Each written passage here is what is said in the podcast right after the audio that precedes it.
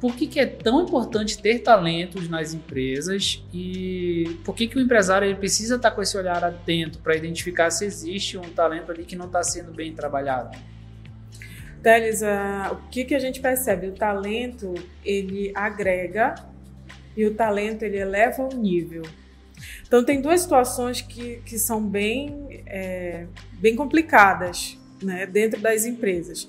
Primeiro, é, sou uma pessoa talentosa, entrei na empresa, mas o meu líder, ele não tem o preparo como liderança para me observar que eu sou acima da média que eu tenho um poder de elevar esse nível, de agregar valor, de inovar.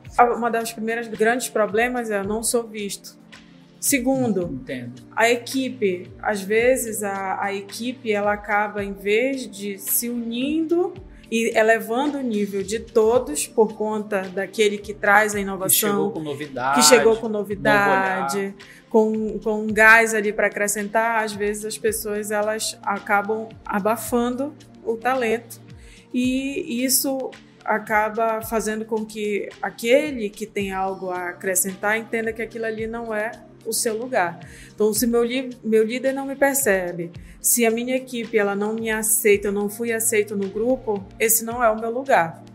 Então, esse tipo de situação, quem acaba de fato perdendo é a própria empresa.